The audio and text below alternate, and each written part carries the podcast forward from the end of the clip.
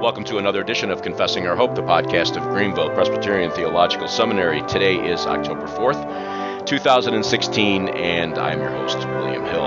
In today's edition, we're going to do it's going to be a shorter uh, version of the podcast and, and, somewhat of a public relations type move. Um, we want to talk about a, a, a journal, a, a theological journal, with Dr. Nick Willborn. He's the adjunct professor of church history at Greenville Seminary, and we've had him on in the past, I think it was a year ago or so, uh, to talk about this, but we want to do it again and highlight uh, the work that the Confessional Presbyterian is doing. And those of you who listen to this program know this this journal, but uh, maybe you don't. And so we're going to talk with Dr. Willborn about this uh, theological journal. So, Dr. Willborn, it's great to have you on. I know you're very busy, as am I, and um, so, but it's good to be able to talk with you again and about something that you're very actively involved in. Yeah, it's good to be with you, Bill. Always yep. good to hear your voice. Yes, you too. Now, what exactly is your role? Well, first, what is the Confessional Presbyterian? Let's start there. Well, you know, the Confessional Presbyterian started, oh, goodness, 12, almost 13 years ago now. And we didn't know at the time how it would be received, uh, how long it would last, but uh, each year uh, it's, uh, it's grown as far as interest and uh, the reception, and uh, and so uh, Chris Coldwell down in the Dallas, Texas area is uh, the general editor. Uh, I have uh, two brothers, Jim Cassidy and Jeff Waddington, who are are co-editors with me on the articles. So we work in trying to seduce able men to write uh, articles uh, for our for our little enterprise, and then uh, Glenn Clary, who's a minister down in Austin, Texas, is overseeing the reviews section for book reviews and the like.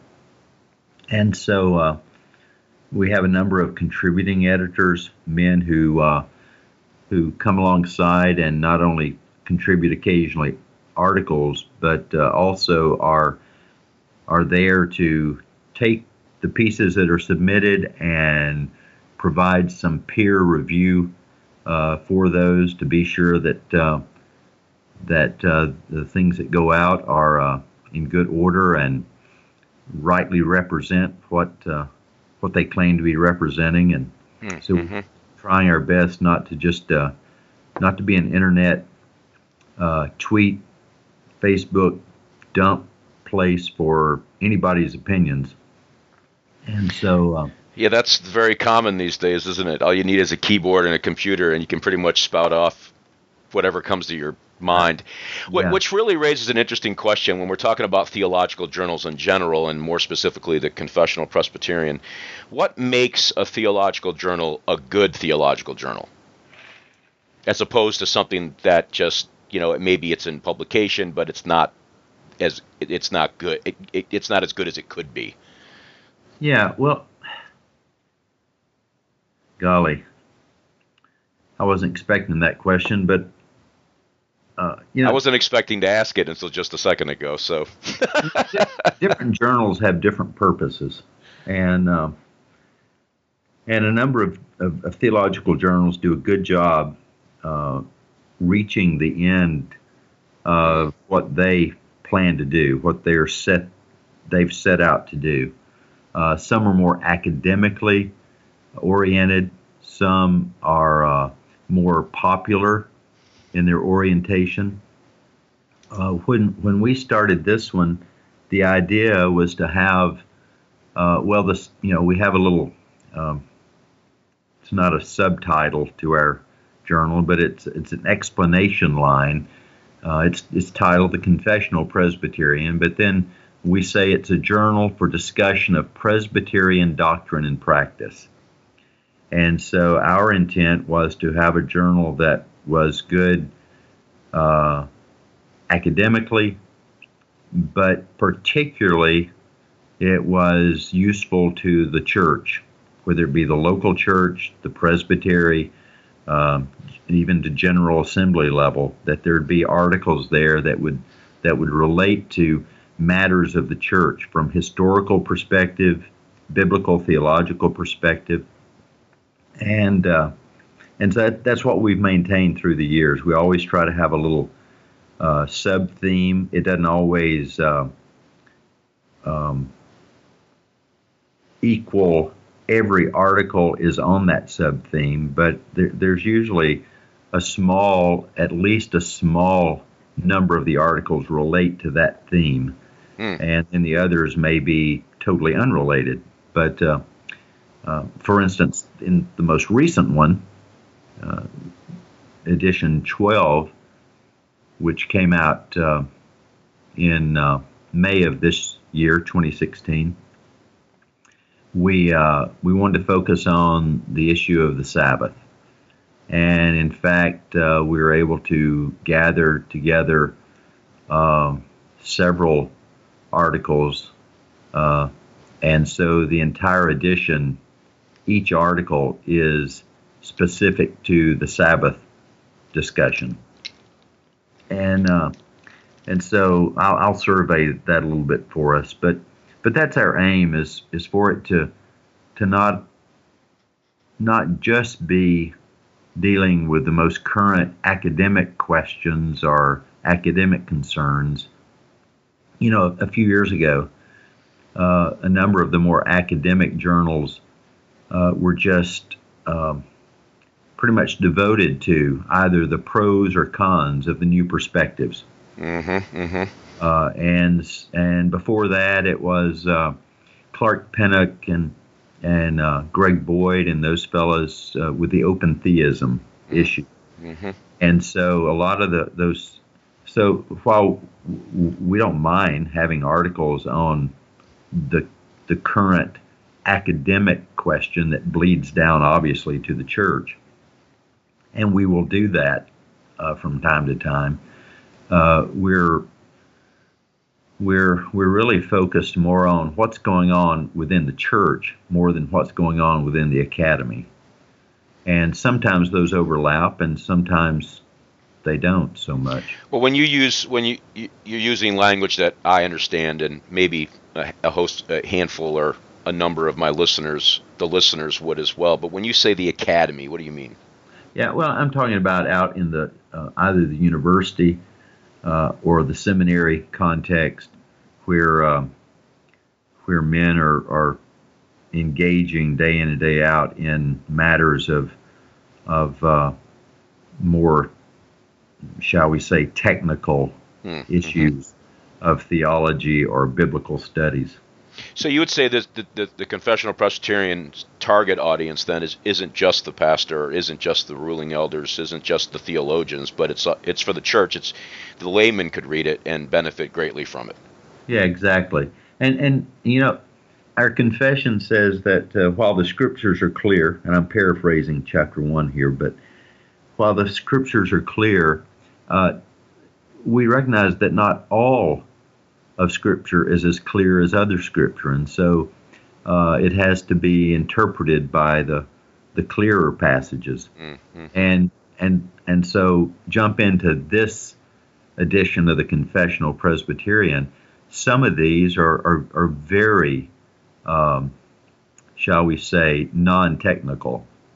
Uh, for instance, one of my colleagues, one of your professors, uh, Ryan McGraw at, at uh, Greenville Seminary has a nice little popular piece. What should a typical Sabbath look like and why?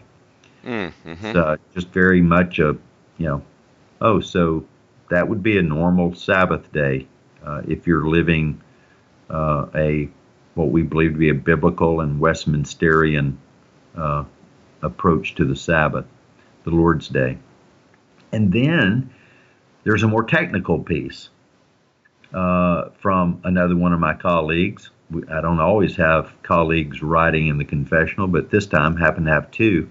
Uh, ben Shaw, uh, the Old Testament rabbi. Yeah. Uh, and his piece is Leviticus 23 and the Christian Sabbath.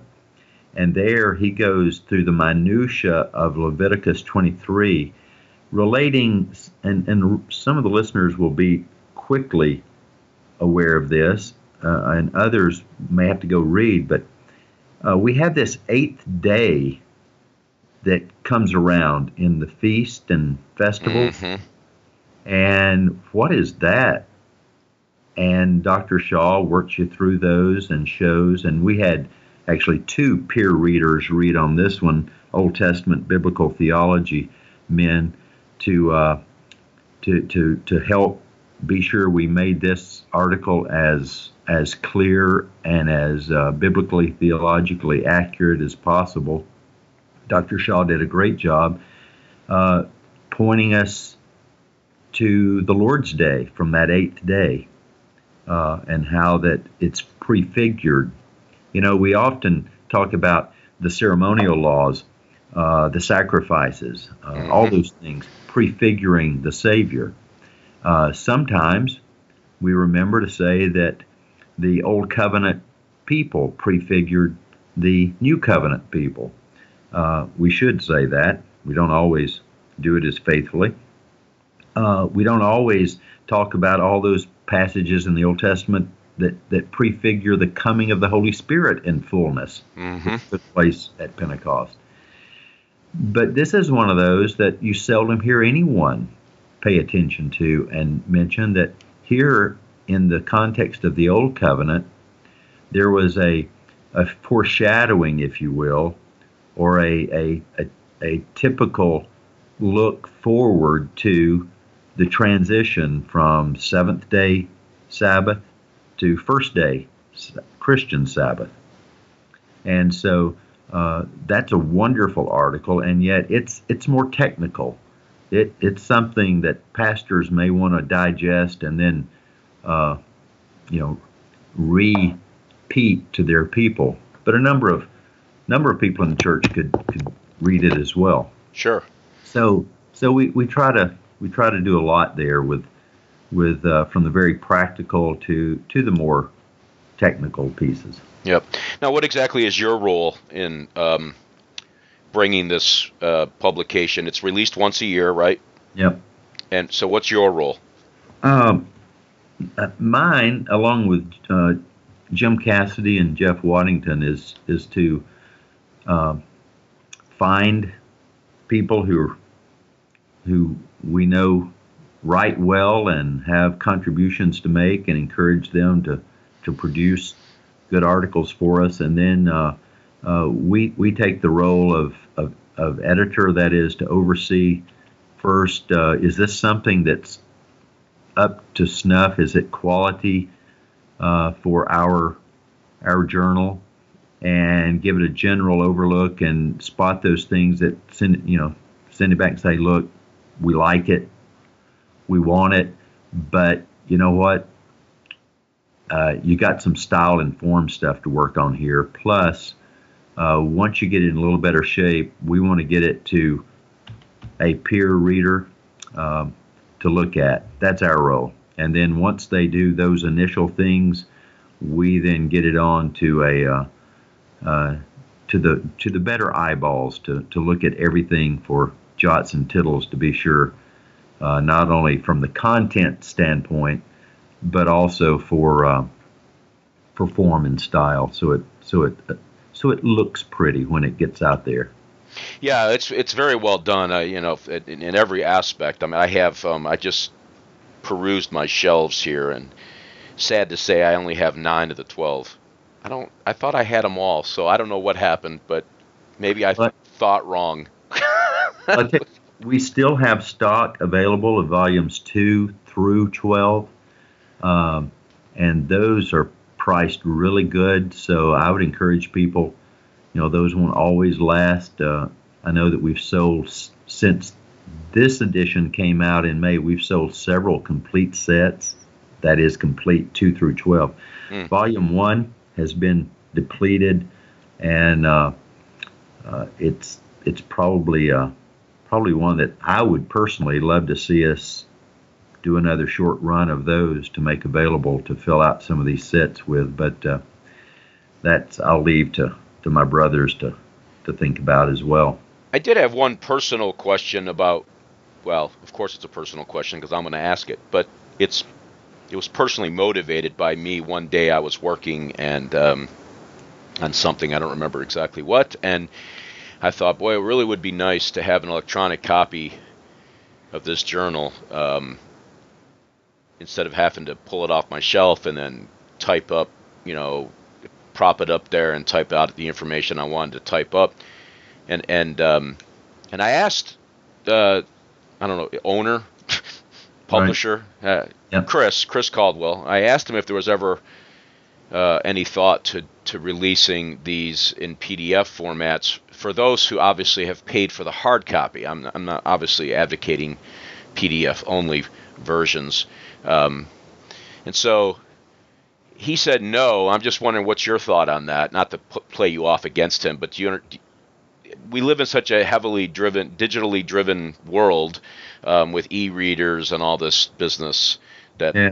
I'm not completely sold out on. But I know a lot of people who are. Um, so yeah, I. Um,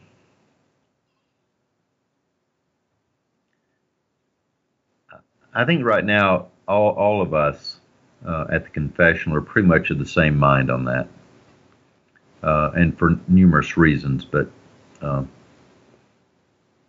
now the other. Well, the other the other interesting part too is is is the confessional Presbyterian. Does it have an ISBN number? Is it registered with the um, Library of Congress? Yes.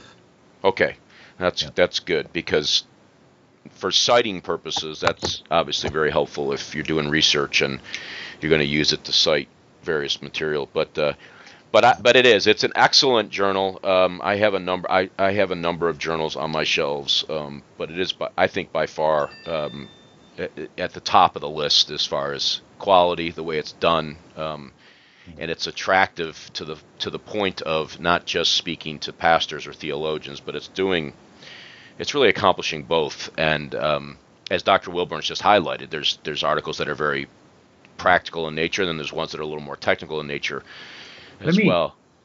Let me jump in and, and, and, and give just a few here because I think, you know, the Lord's Day is such a neglected day. Mm-hmm. Uh, you know, it's easy to joke and say, well, you know, a lot of people treat it like the Lord's hour, uh, and that's sadly the case. Um, we have a nation that uh, that has seen a, a, a radical decline in morality uh, over the past uh, many years, and uh, I'm curious if it's not uh, not closely related to the decline of the Lord's Day observance among Christians, and and with the uh, getting into a into the civil side of things, the the removal of the blue laws that that came uh, through the 60s, 70s, 80s, 90s, to where now you talk about blue laws. That is, there'd be no Sunday sales. Right. Uh, and people look at you; they're not. They don't even know what you're talking about. That's such a thing of the past. Um, but uh, you know, so many things drive this. Uh, you know, is it a delight, as the scriptures say it is, or is it a dilemma for people? And I find people generally are not in a dilemma over it. They they have no real concept for it. I'm also convinced that folks haven't truly biblically de- uh, uh, folks who haven't truly biblically delighted in the Sabbath, uh, they're the ones that are ambivalent or even anti Sabbath uh, because they've not experienced it, they've not enjoyed it. Right. And I'm convinced if they did, then they would find what a wonderful gift this is from the Lord uh, to give us both a spiritual retreat as well as a physical a retreat uh, one day of the week. Uh, and then sometimes the problem is just blatant rebellion. Who's God to tell me how to spend a day? Mm. Uh, and yet, you know, that day, more than any other day, is designed to prepare us and make us fit for heaven. And um, and so I try to remind people of that. It was not given, as Jesus said in the in the Gospels, it was not given to be an onerous thing on man. It was given for man's good. And so uh, then people raise issues like, uh, well, you know, the New Testament just doesn't say much about the Sabbath. So, right. you know, wasn't that an Old Testament thing? Wasn't that a uh, part of the law? And didn't that pass away? And of course, that's confusing moral and ceremonial. But sadly, some theologians dismiss the fourth commandment as as being part of the ceremonial law rather than the the abiding moral law. But we have, a, for instance, in this edition, on page 206, the fourth commandment, annulled or sustained. And so it's it's the question of did Christ annul it or did he sustain it? Mm-hmm. Uh, and and particularly the end of Mark 2 and the beginning of Mark chapter 3. Uh, and then you've got some people who come at it and say, well, you know, I hold the continental view. Now, some of the hearers and readers are our, list, our listeners. Uh, nobody's reading this, but uh, some of our listeners may say continental view. What's that? Well, that's that's that's often a, a smoke screen that's thrown up there to say, no, I'm not Westminsterian. I'm, I don't follow the Westminster Confession and catechisms on this. I follow the continental view, and that's supposed to be the end of the story. And so that well, yeah, yeah, and they they even go further sometimes. I've actually, and as I'm sure you have experienced on the floor of Presbytery, where men will say, "Well, I, I take the position Calvin did on the Sabbath." Right. And so in this edition, we have uh, we have two two pieces. One on page 149, John Calvin, the nascent Sabbatarian, a reconsideration of Calvin's view of two key Sabbath issues. Uh, and then there's also uh, on page uh, 173, uh, uh, Danny Hyde does a really fine article on the Synod of Dort. That's a continental um, piece of work and what they say about the Sabbath. And uh, so it's, you know, we address those issues. Uh, about the question of delighting in the Sabbath, page 142, the Christian Sabbath, destiny or drudgery? In other words, I mean, is the Sabbath what we're made for? Or is it something we should dread? Right. And the answer in the scripture is this is this is what God's made us for. He's made us to to enjoy him and to and to, to live in rest. That's you know, that's part of how our catechism defines faith is resting and receiving. And uh, the Sabbath beautifully portrays that. Um, you know, you have the thing of, well, what about I just can't hold to the recreation clause, some people say. And if your listeners aren't familiar with the recreation clause, they can go to the uh, catechisms and, and look in the section on on that and read about it. And there's confusion on that. And this article does a wonderful job of dealing uh, with the recreation clause and the biblical basis for no recreation, and then explaining what it doesn't mean. Which, uh, right. by the way, just to throw a note out there, our own Dr. Joseph Pipa in his little book on the Lord's Day does a wonderful job walking people through the practical what that clause doesn't mean because so many people think, oh, no recreation, that means we have to sit in a chair and read a book all day long.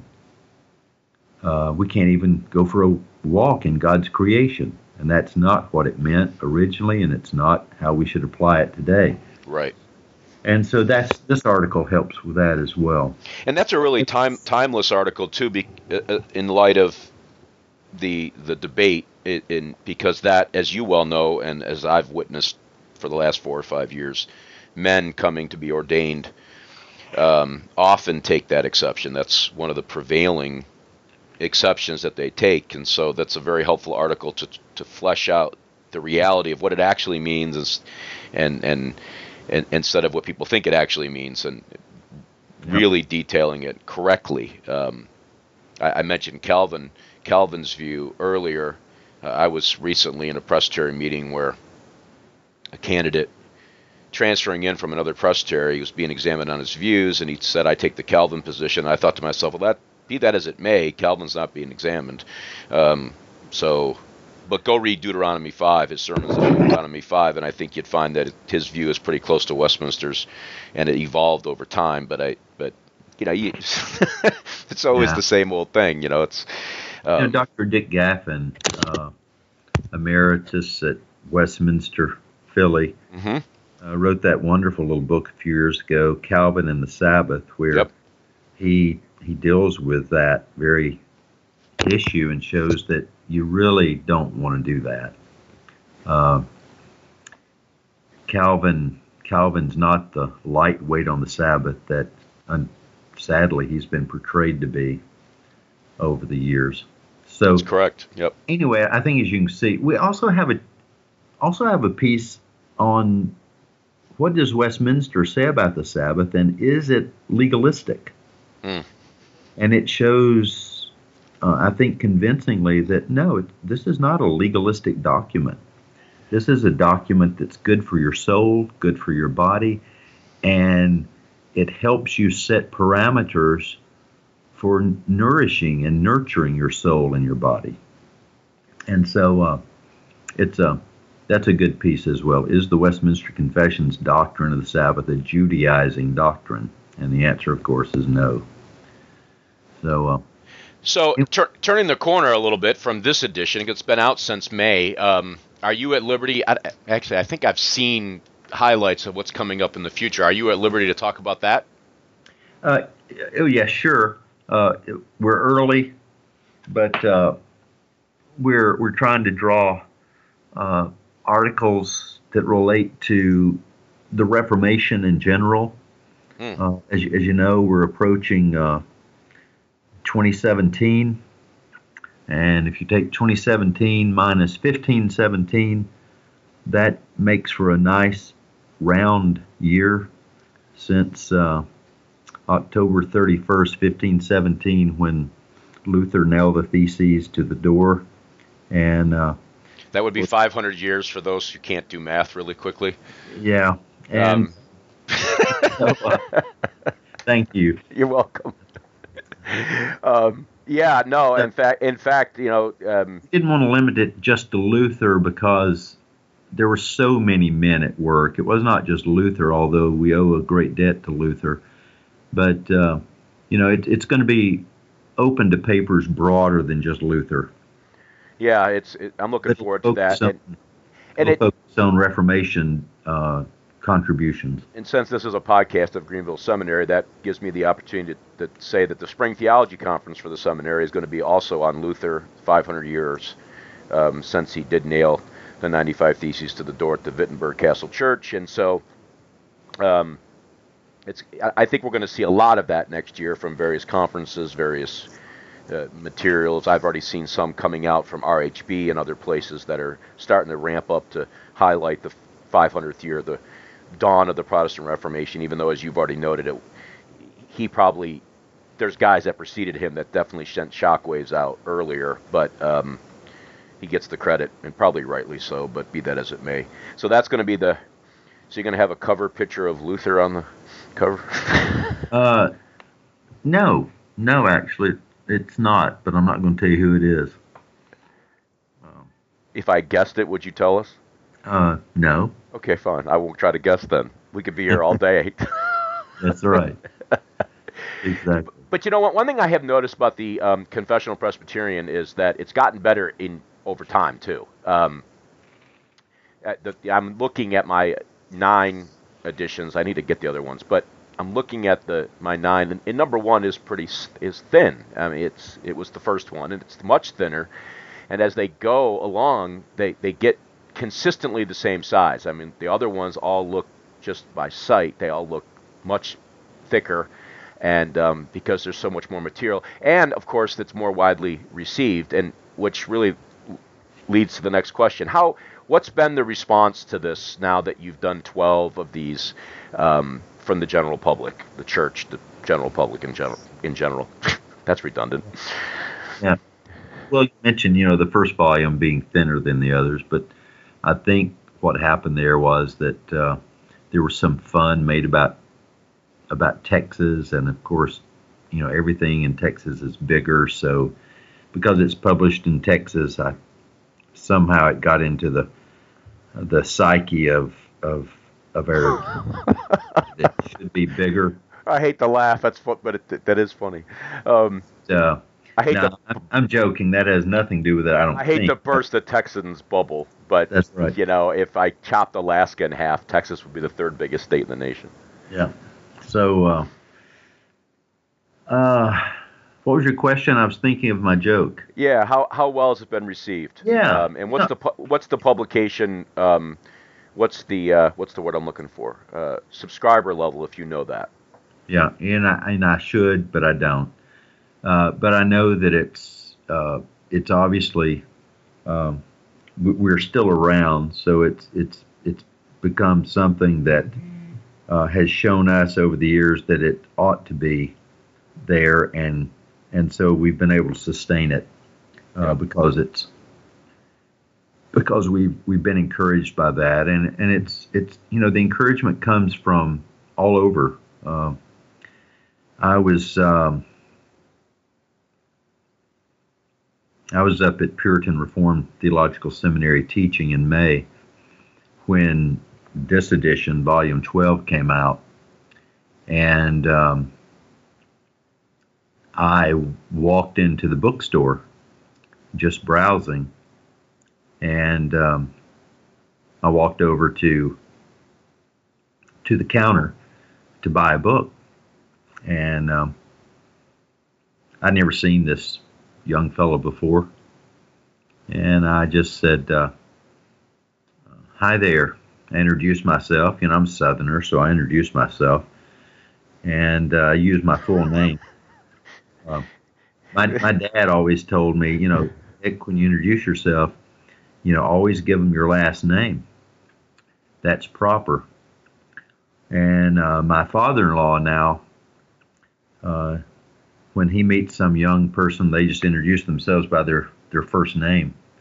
He'll say, What's your last name? I might have money that belongs to you, but I wouldn't know unless you tell me.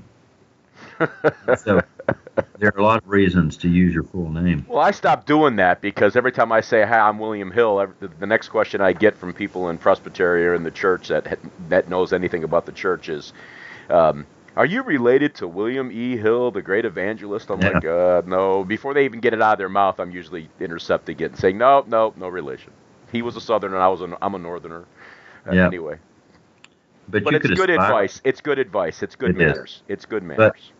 But back to the point, um, it's uh, I go up to the counter and and I said, "Hi, I'm Nick Willborn," and he said, "I, I uh, oh, okay," and I said, uh, "Yeah, I know. You have no reason to know who I am." He said, "No, I do. You, you're one of the editors of the Confessional Presbyterian. No, isn't that, that's great.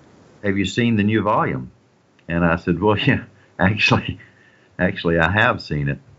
And uh, he said, "Well, thanks." Said uh, we we we appreciate it a lot. And said uh, my pastor used to read it before I came to seminary, and I used to he used to tell me show me articles and have me read articles as I was preparing to come to seminary. So, you know, I, I think that's um, Mm-hmm.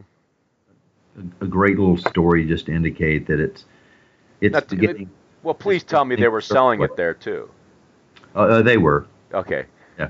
And, and you know, and and and, and many listeners, uh, perhaps the latest edition, the twelfth edition, uh, perhaps um, they have a copy of that twelfth edition because of the generosity of Chris Coldwell, Dr. Willborn, and others who were just giving them away. Um, General Assembly. Should I have said that? Was that secret? Yeah. General Yeah. Assembly, um, the Greenville Seminary booth had a box, a box of them there, and they were they just they, they were gone in no time. Choof, They- gone. Yeah, they they were given away at the uh, Associate Reform Synod this year. Uh, they were given away at uh, the Orthodox Presbyterian Church uh, General Assembly, and uh, a couple of other venues. So we're, uh, you know, our, thing is to get it out there, and if it promotes sales, that'd be wonderful too. But mainly to, to be a to be a light for the church.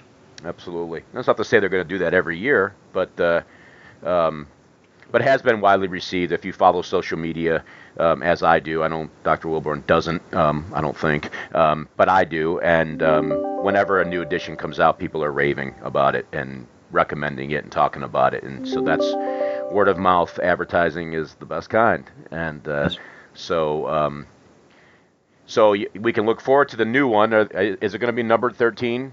Are you it guys superstitious? Uh, no, we're you know. That's we, kind we of don't dumb, have any, that's kind of a dumb we question. Might even we might even give it a black cover. Who knows? Oh no!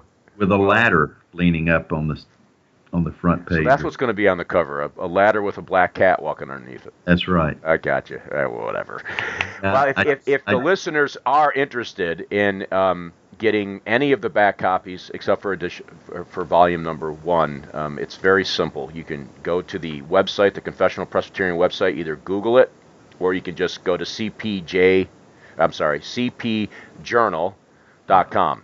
Very simple. Exactly. And you can uh, pay for it right there. There's a shopping cart. It's all secure. Um, you can read more about it, um, the overall project, um, and the various. Uh, um, and I think, if I remember correctly, I'm, I'm looking at the website, but I don't have time to go through every aspect of it. But if I remember correctly, each edition has the table of contents there on the website, so you can see what's in it. Um, so if you want to buy only a few instead of all um, particular interest, you have that option. So there's many different ways of doing this, but um, but I would encourage it. I, I like I said, I have nine of them. That's not to say that the other three aren't any good. I just didn't get them for whatever reason. Um, but I will now that I'm reminded of that. Um, and I would encourage you to do it. It's it's a fantastic uh, resource, and it, it, it, again, it appeals to both. It's not just for pastors or theologians. Um, there's enough of those journals out there. Um, this one does both, and it's well done. Peer review. We didn't really talk about what that is, but that just means other people. Well, we did kind of talk about it. Yeah. Other people checking up I, on their work. And I can't say enough about this edition. I it, I, I think it's just so good for the church. Um, we're so cheating our people out of the out of the beauty of Christ and His His grace by neglecting this day that the Lord's given us. And I think, so, as I've already said, so many of these articles show us not only the validity of that day being a perpetual day on this earth, pointing us forward, leading us on to the to the new heavens and new earth and the glory there, but uh, articles that that de- defend it from various attacks and uh, and then give us the practical uh, mm-hmm. uh, practical outworking of it as well. So uh, if, if you don't buy any other volumes, this one is one I think that the church would would be well uh, served by having and reading and, and you know uh, your week's going to go as your Lord's day goes. And if your Lord's day is full of self, the week will be full of self. And the scriptures are clear that that's a dead end. Yep. And uh, so. With the emphasis on the dead part. Yeah, you're absolutely right, and and I and I'm convinced. I've told my congregation this. I've told other people this. Um, but we looked at state of the church in the United States specifically, and we wonder why. And I think this is one of those reasons. Uh, we just don't take seriously the Lord's Day, and because we don't, yeah. here's what happens. Uh, the whole. Hey, tell them what we're going to talk about next time. Yes. So next time, when when Dr. Willborn gets a free minute in his life, um, we're going to sit down with him again um, and talk with him about the parish model of ministry. It is. Um, we were going to try to do that today, uh, but we, I think, both agreed that it would be foolhardy to even try. Um, it's a very rich subject. It's one that's very near and dear to Dr. Willborn's heart. It's very near and dear to mine. So I, I'm looking forward to that conversation, just both as a student, learner, and one who's passionate about it. Um, and so, in the weeks to follow, whenever we can get a chance, we're going to talk with him about that. Um, that particular subject and uh, the different nuances that are contained within it. That that does that cover it? I think it did. Yeah. and I, I, you know, this is not a prayer meeting, but let me let me throw this out because it's so much on my heart and mind. I mean, I'm uh, I'm on chapter three of a book that I'm writing on on the diaconate, but it's it's a it's a bigger book than that. It, it's more about it's about the diaconate, but it's about the church as a as a caring and compassionate mm-hmm. um, body, and um, and so if, if if those folks listening uh, would pray, and yes, somebody's going to email me and say, you know, we'd love to get the Girardeau book first. Uh, I'm working on that too. God's blessed me. I have an associate pastor now, and well, they weren't going to email you. I was just going to ask you right here and now. Where's the Girardeau? so they're they're both they're both going. I'm so thankful for that. I read your dissertation on Girardeau, and I'm sure it's going to be expanded beyond even that. And I'm I was so encouraged and edified by that dissertation that I can't wait for the book. Um, so so both of those are are are active. They're no longer sitting in my uh, on my hard drive and on on uh, backup someplace and uh, but but do pray about this one on the deacon and the ministry of the church. I I, I think it's uh, it's one that if you know anything about church politics these days in Presbyterian circles, you know it's one that we need. And if you've tried to find a book to help your your deacons, uh, you know it's they're hard to find. Mm-hmm and so I, I, you know, I kept getting emails saying, you know, could could we use this article you published, and could we use this chapter you published, and you know, could you send us this and that? And I decided that um, I had so many requests that not.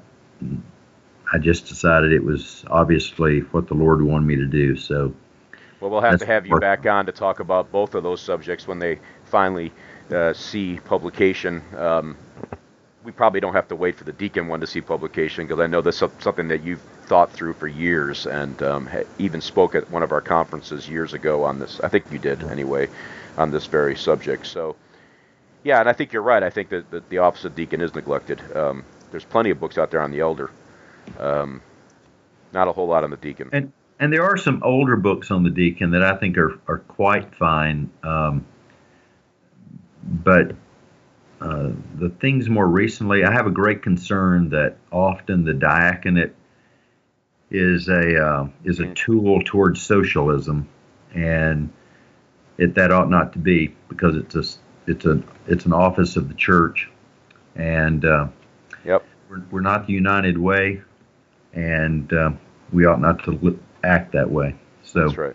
anyway, well, let me let you run, Dr. Willborn. I know you, you told me 11. It's 11:02, and I know you have a, an, a you need to scoot. But uh, this has been really informative and helpful, and I hope again the listeners, if you want to um, secure one or all of these confessional Presbyterian journals, then just Google confessional Presbyterian, and it'll take you right to the website. You can buy them right there, and they'll be shipped to you um, forth forthwith is that, is that the right way? Is that the right word? I think so. Anyway, but but do avail yourself of these resources and consume them. Think through them. Drink it down. Um, it's great. So, Dr. Willborn, again, it's it's always a pleasure to talk with you. And thanks, Bill. God thanks, bless you. Thanks for taking the time. And so, until next time, for those who want to know what's coming up on the program, just go to our website, confessingourhope.com. So, until next time, we do thank you for listening to this particular edition of Confessing Our Hope, the podcast of Greenville Seminary.